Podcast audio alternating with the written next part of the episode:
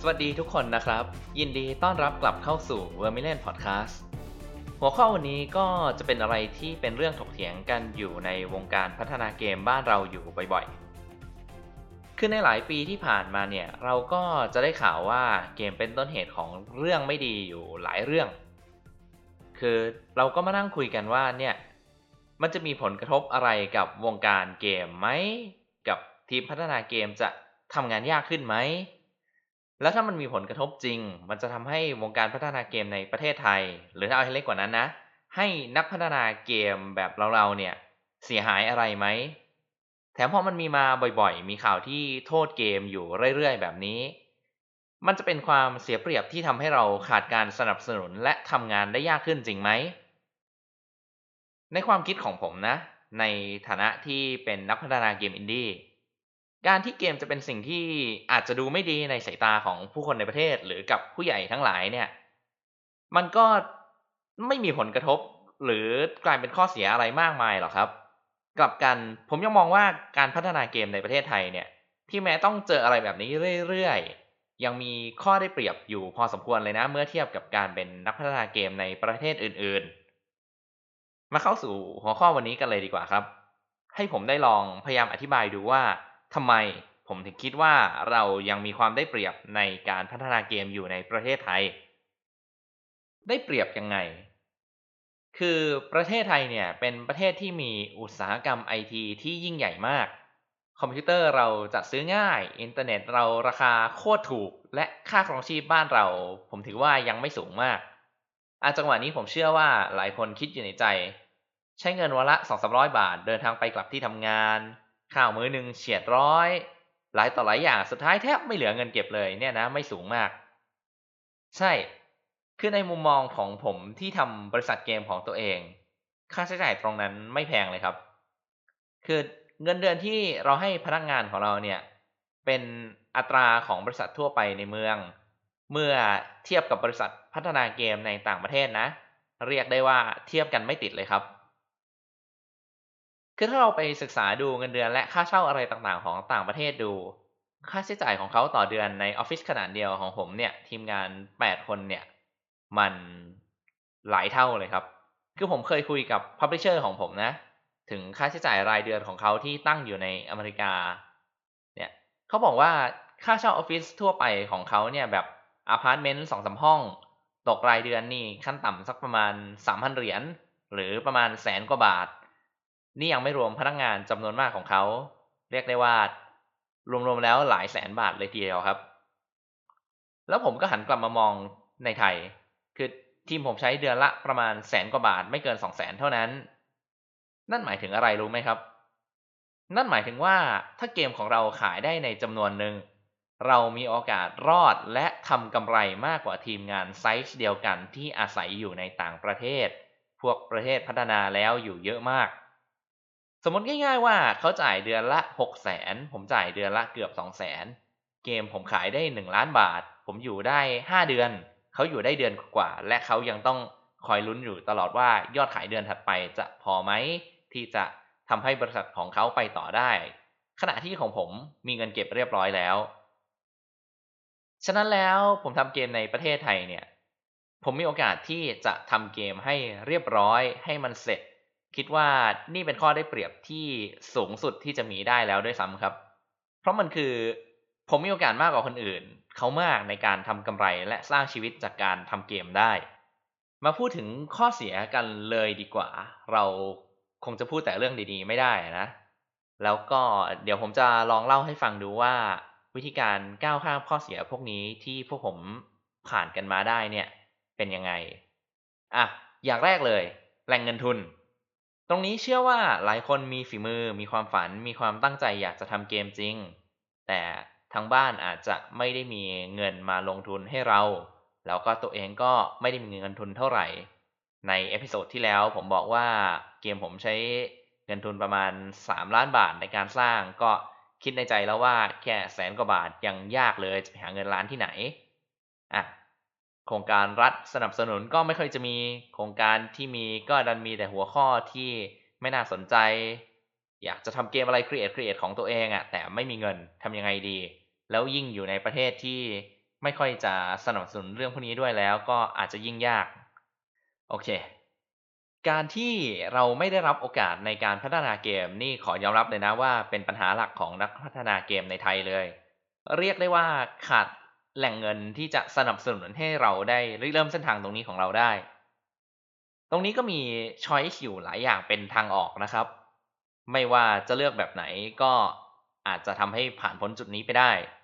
ผมขอเล่าแต่ละทางเลือกผ่านประสบการณ์ของผมแล้วกัน เพราะว่าผมก็พยายามตรงนี้มาสองสารอบแล้วแต่ละรอบก็ใช้คนละวิธีกัน ในรอบแรกพวกผมและผองเพื่อนอยากจะทำเกมออนไลน์ MMORPG กันครับ คือสมัยเกือบ 10 ปีก่อนเนี่ยมันเป็นรูปแบบเกมที่ขายได้ดี ขายได้จริง และเราค่อนข้างจะมีไอเดียที่ดีในหัวของเรานะที่เหมาะสมกับทีมอยู่ ตอนนั้นทุกคนเอาเงินตัวเองมาลงขันกันครับ แต่ก็ไม่ใช่ว่าจะเป็นก้อนที่พอจะใช้จนทำเกมเสร็จได้นะ คือเรามีการไปหางานนอกหรืองานที่รับแบบทำฟรีแลนซ์ได้มันจะเป็นงานแปล งาน art เช่นการทำไฟล์ 3D asset ให้คนอื่น ทำทุกอย่างเพื่อจะหาเงินมาก่อน แล้วก็ใช้เงินส่วนตัวตรงนั้น ใครหาได้เยอะก็ใช้ได้เยอะ ส่วนเงินที่จ่ายออกจากบริษัทก็น้อยหน่อย เสร็จออกมาเป็นเกม Blast Breaker ออนไลน์ที่ทำให้บริษัทเราไปต่อได้ และก็เลิกทำงานนอกได้อยู่ครับ ก็เป็นวิธีที่ทุลักทุเลพอสมควร แต่ก็เป็นโอกาสที่เราสร้างมากับมือตัวเอง จนทำเกมเสร็จออกมาได้เหมือนกัน ในรอบที่ 2 พวกเราเลือกที่จะหาอินเวสเตอร์ภายในประเทศครับ ก็ทีมผมก็นำผลงานของทีมไปนำเสนอกับผู้ที่มีเงินลงทุน และพร้อมที่จะลงทุนให้เพื่อทำเกมจัดจำหน่าย ก็จะมีสัญญาการซื้อขายแบ่งเปอร์เซ็นต์เข้ามาเกี่ยวข้อง แต่สุดท้ายแล้วสิ่งที่เราได้รับกลับมาคือเราได้กลายเป็นพนักงานบริษัทแบบทีมเลยครับ คือนักลงทุนเขาจ้างเราไปทั้งทีมเลย เขาก็ตั้งเงินเดือนให้เรา แล้วเราก็ ทำเกมให้เขาแบบเกือบเต็มเวลา แล้วพร้อมๆกันนั้นเราก็เจียดเวลาที่เหลือเนี่ยออกมาทำเกมที่เราอยากจะทำไปด้วยพร้อม ๆกัน ตรงนี้มันก็เหมือนกับว่าทุกคนในทีมเราไปทำงานร่วมกันในที่แห่งหนึ่ง แล้วก็เราเอาเงินเดือนตรงนั้นของแต่ละคนเนี่ยมาตั้งเก็บไว้เป็นกองกลาง เพื่อที่ว่าในอนาคตเราจะลาออกมาทำเกมของเราเองทั้งทีมได้ ตอนนั้นก็ทำเกมเสร็จนะ เสร็จไปสองเกมได้ซ้ำแต่ว่า เป็นแค่เกมที่เป็นงานหลักของผู้ลงทุนเท่านั้นไม่ใช่เกมของตัวเอง เพราะว่าสุดท้ายแล้วก็ไม่ค่อยมีเวลาทำเกมของตัวเองอย่างจริงจังสักเท่าไหร่ แต่ก็ได้เงินเก็บมาพอสมควรจนลาออกมาได้นั่นแหละครับ และอย่างสุดท้ายที่อยากจะนำเสนอเลย คือการหา Publisher จากต่างประเทศครับ คือ อย่างที่เราทราบกันว่าในโลกเราเนี่ยมันมีระบบการระดมทุนเพื่อหาเงินก้อนหนึ่งมาลงให้กับโปรเจกต์ทั้งหลาย เช่น Kickstarter หรือ Indiegogo ซึ่งน่าเสียดายนะครับที่ประเทศไทยทำเองไม่ได้ แต่เราสามารถจะหา Publisher ที่มีความสามารถในการนำเกมของเราไปทำการตลาดหรือจัดจำหน่ายได้ครับ ถ้าเรามั่นใจว่าเกมเราดีแน่นอน เราก็ ทำตัวอย่าง prototype demo อะไรพวกนี้ไป present ให้กับ publisher ต่างประเทศเลยครับ ก็ต้องบอกว่าเราควรจะหน้าด้านให้เต็มที่ส่งอีเมลทักเข้าไปเลยครับว่าเออเนี่ย เราอยากให้คุณช่วยเราระดมทุนจัดเกมหน่อย แล้วคุณจะเป็นผู้จัดจำหน่ายต่อเลยก็ได้ หรือเราจะจบกันแค่ที่โครงการระดมทุนก็ได้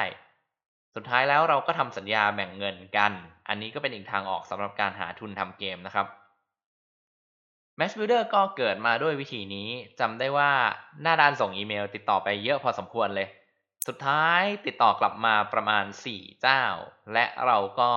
เลือกเจ้าแรกที่ติดต่อเข้ามาด้วยความสนใจ แทบจะทันทีเลยอย่างเซคายเนี่ยครับ ก็เป็นผู้มีพระคุณมากๆ เพราะเขาบอกกับเราเลยว่า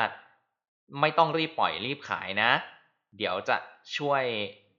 ดูแลเรื่องการเงินให้ในระดับหนึ่งให้เราทำเกมให้ดีพร้อมไปเลยแบบที่ แบบเราจะทนไม่ไหวอยู่ไม่ได้แล้วจริง ๆ แล้วถึงจังหวะนั้นค่อยลาวชโครงการนี้ ก็ได้ประสบการณ์ของเขาตรงนั้นมาแนะนำมาเยอะมากเลย ก็เอามาสำเร็จเป็นอะไรที่ได้มาเยอะกว่าที่เราคิดไว้มาก ๆเลยนะครับ ทั้ง 3 ตัวอย่างที่ว่ามานี่คือโอกาสที่ผมได้มาจากการที่อาศัยอยู่ในประเทศไทย เพราะในภาพรวมเนี่ยมันบ่งบอกกับผมได้อย่างชัดเจนเลยนะว่า ผมไม่ต้องรอรวบรวมเงินให้ได้ในปริมาณที่สูงมากๆก่อนแล้วถึงจะมีโอกาสได้ทำเกมของตัวเอง แต่ผมแค่เจียดส่วนหนึ่งของเงินเดือน หรือใช้เงินที่ผมเก็บสะสมมาตลอด หรือแม้แต่การคุยกับพับลิเชอร์ตรงๆเลยว่า เราใช้เงินน้อยแค่ไหนในการอาศัยอยู่ในประเทศไทย แล้วเขาก็คิดแผนที่เหมาะสมที่จะทำให้เกมเราประสบผลสำเร็จมากสุดออกมาได้ผ่านการระดมทุนด้วยจำนวนเท่านั้น สุดท้ายแล้วผมก็ได้ทำเกมที่เป็นของตัวผมเอง อีกจุดหนึ่งเลยที่ขอพูดไว้เกี่ยวกับเรื่องการลงทุนโดยภาครัฐเนี่ย ผมมองว่านั่นไม่ใช่ข้อเสียเปรียบที่รัฐจะไม่เข้ามาลงทุนกับเรา คือหากภาครัฐมาลงทุนกับเกมเนี่ยสำหรับผมนั่นหมายความว่าเราจะต้องทำเกมที่ถูกใจผู้ลงทุนคือรัฐด้วยใช่ไหมล่ะครับ แล้วในฐานะคนทำเกมเนี่ย ผมถามตรงๆเลยนะว่าที่ผ่านมาเราเห็นอะไรกันบ้าง เกมที่มีนักลงทุนแบบนี้สุดท้ายแล้วก็จะมีหัวข้อมีความต้องการ เช่นการทำเพื่อส่งเสริมการท่องเที่ยวในประเทศ หรือต้องมีข้อแม้ ห้ามมีสิ่งนู้นห้ามใส่สิ่งนี้ต้องมีการสอดแทรกอะไรหลาย ๆ อย่าง ที่เกี่ยวกับประเทศไทยเข้าไป แล้วเราจะได้ทำเกมของตัวเองไหมอย่างเช่น Mass Builder เนี่ยผมพูดตรงๆเลยนะว่า ผมไม่รู้เลยจริง ๆ ว่า จะเอาไปนำเสนอความเป็นไทยอย่างไรให้ผู้ใหญ่เขาชอบ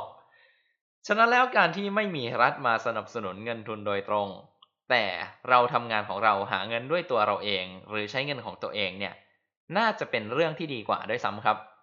ยกเว้นว่าในอนาคตภาครัฐอยากจะทำตัวเป็น Publisher และจะทำโครงการ crowdfunding ให้โดยเป็นผู้รับเงินแล้วหักเปอร์เซ็นต์แบบ Publisher ทั่วไป อันนั้นก็อีกเรื่องนะ เพราะถ้าทำแบบนั้นได้ผมเชื่อว่าจะมีเกมไทยผุดขึ้นมาเยอะเลย ขอวกมาพูดเรื่อง Investor อีกนิดหนึ่ง อันนี้อยากจะเล่าไว้เป็นเรื่องสนุกสนุกให้ได้ฟังกันก็แล้วกัน คือผมเคยคุยกับ Investor มาหลายคนในช่วงที่กำลังหา Investor เนี่ยนะ ก็มีหลายคนที่สนใจอยากจะลงทุนในโปรดักต์ของผม แต่สุดท้ายแล้วหลาย ๆ คนก็พูดเหมือนกันว่า เขาเนี่ยพร้อมจะจ่ายเงินลงทุนให้ แต่เขาอยากจะรู้ว่าเกมผมเนี่ย จะสร้างเสร็จเมื่อไหร่ และทำกำไรให้เขาได้เท่าไหร่ ซึ่งอันนี้ผมคิดอยู่แล้วว่าเขาต้องถาม ผมก็เสนอไปว่าเกมผมเนี่ยใช้เงินจำนวนไม่มาก ประเมินค่าไว้แล้วว่าปีแรกจะได้เงินเท่านี้เท่านี้ ปีถัดมาจะได้เท่าไหร่ เขาบอกผมว่ายังไงรู้ไหมเขาบอกผมว่า โครงการผมเนี่ยมันเล็กเกินไป ใช้ทุนน้อยไป และมีความทะเยอทะยานน้อยไป คือมันเติบโตช้า เขาเอาเงินไปเสี่ยงลงทุนกับอะไรที่น่าจะได้มากกว่านี้ดีกว่า เพราะว่าเขาไม่ได้สนใจว่า product ที่เขากำลังลงทุนอยู่เนี่ย มันเป็นเกมหรือมันเป็นอะไร เขาสนใจแค่ว่า product ที่กำลังพัฒนาอยู่นี้สุดท้ายแล้วจะคืนทุนให้เขาได้กี่เท่า เขาเอาเงินไปลงใน sector ไหนก็ได้ ทุกอย่างมันเหมือนกันหมดสำหรับเขาอะจบจากเรื่อง Investor กลับมาที่ข้อเสียเปรียบดีกว่า ตลาดไทย คนไทยไม่ซื้อเกมไทย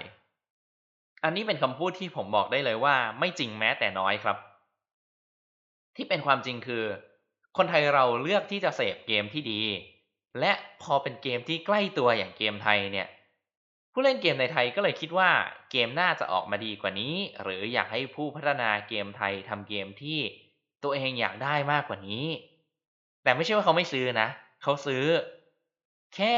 เขาอยู่ใกล้ตัวเรา เราเลยรู้สึกเหมือนว่าเราได้ยินเสียงบ่นมากกว่าที่อื่น อาจจะดูเหมือนว่าเขาไม่สนใจหรือเขาดูถูกก็ได้ แต่ไม่ใช่เลย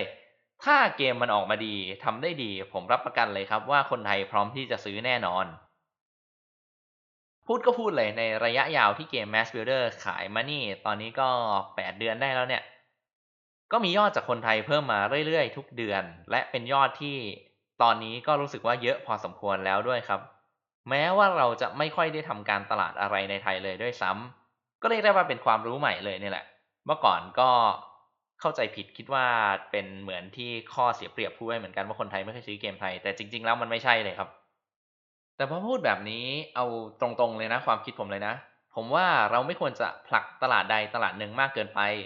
ก็ในเมื่อเกมมันเป็นสินค้าดิจิตอลมันขึ้นตลาดที่คนทั่วโลกเห็นเนี่ย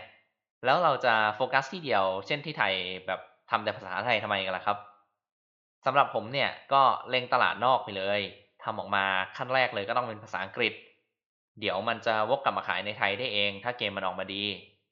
อย่าง Max Builder นี่ผมก็ทำทุกอย่างเขียนทุกอย่างเป็นภาษาอังกฤษก่อนเลยนะ เรียกได้ว่าผมเอาไปขายฝันเรียบร้อยแล้วในตลาดโลก ได้ Publisher ที่มาติดตามสนับสนุนและเอาไปขายเอาไปลงให้ใน Kickstarter ให้คนไทยค่อยมารู้จักกันทีหลังตอนนั้นนั่นแหละ ว่าเกมเนี้ย คนไทยทำนะ มีแค่ไม่กี่คนหรือกลุ่มเท่านั้นที่ตามมาตั้งแต่แรกได้รู้ว่าเรากำลังทำเกมแบบนี้อยู่ จริงๆ ที่ตอนนั้นคิดว่าวกกลับมาในไทยได้ก็เพราะได้ทั้งสื่อและคนช่วยหลายคนนั่นแหละครับ ก็เลยมีคนมารู้จักว่าอันเนี้ยเกมคนไทยทำก็ต้องขอบคุณทุกคนด้วยนะครับที่ช่วยเหลือกันเสมอมา ฉะนั้นแล้วถ้าทำเกมออกมาได้ดี ยังไงก็ขายได้มีคนซื้อแน่นอน แล้วก็ ประเทศไทยคนไทยถ้าเจอเกมที่ดีก็พร้อมที่จะซื้อครับ เมื่อคิดได้ตามเนี้ยเราก็ทำไปเลยดีกว่าเกมที่ดีได้มาตรฐานสากลทำเกมออกมาให้ดีโดยไม่ต้องติดป้ายว่าเกมคนไทยนะ ช่วยกันสนับสนุนหน่อย ให้คนทั่วโลกรู้จักไปเลยว่า เออเนี่ยมันเป็นเกมที่ดี ก็คนทั้งโลกซื้อคนทั้งโลกชอบ คนไทยก็ซื้อเหมือนกันครับ ในหัวข้อนี้ก็ขอสรุปไว้เพียงเท่านี้แล้วกันนะครับ ว่าการทำเกมในไทยเนี่ยไม่ได้เสียเปรียบไปกว่าการทำเกมที่ประเทศอื่นหรอก ดีไม่ดีเรามีข้อดีมากกว่าข้อเสียด้วยซ้ำก็ถ้าไงเราอยากจะสร้างเกมหรือเป็นนักพัฒนาเกมทำงานในบริษัทเกมเนี่ย ผมว่าเรายังมีโอกาสอยู่เยอะมากที่จะได้ทำครับ เพราะอย่างที่บอกไป เงินทุนที่เราใช้ในการสร้างเกมในประเทศไทยเนี่ย ค่อนข้างจะน้อย เราสามารถมีชีวิตจากการสร้างเกมได้จริง ๆ เราสามารถทำกำไรจากการทำเกมได้จริง ๆ ถ้าอย่างไงไว้เจอกันคราวหน้าอีกทีกับผมนนทวัฒน์ธนเกียรติไกรนะครับสำหรับหัวข้อการพัฒนาเกมในไทยวันนี้ก็คงหมดเพียงเท่านี้แหละครับ รบกวนช่วยกดไลค์ กดแชร์ และ Subscribe ช่องนี้ไว้เพื่อติดตามตอนใหม่ทุกอาทิตย์ด้วยนะครับ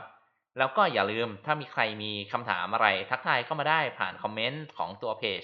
หรือคลิป YouTube หรือทาง Discord ของกลุ่มเกม Developer Virtual Meetup ก็ได้ครับ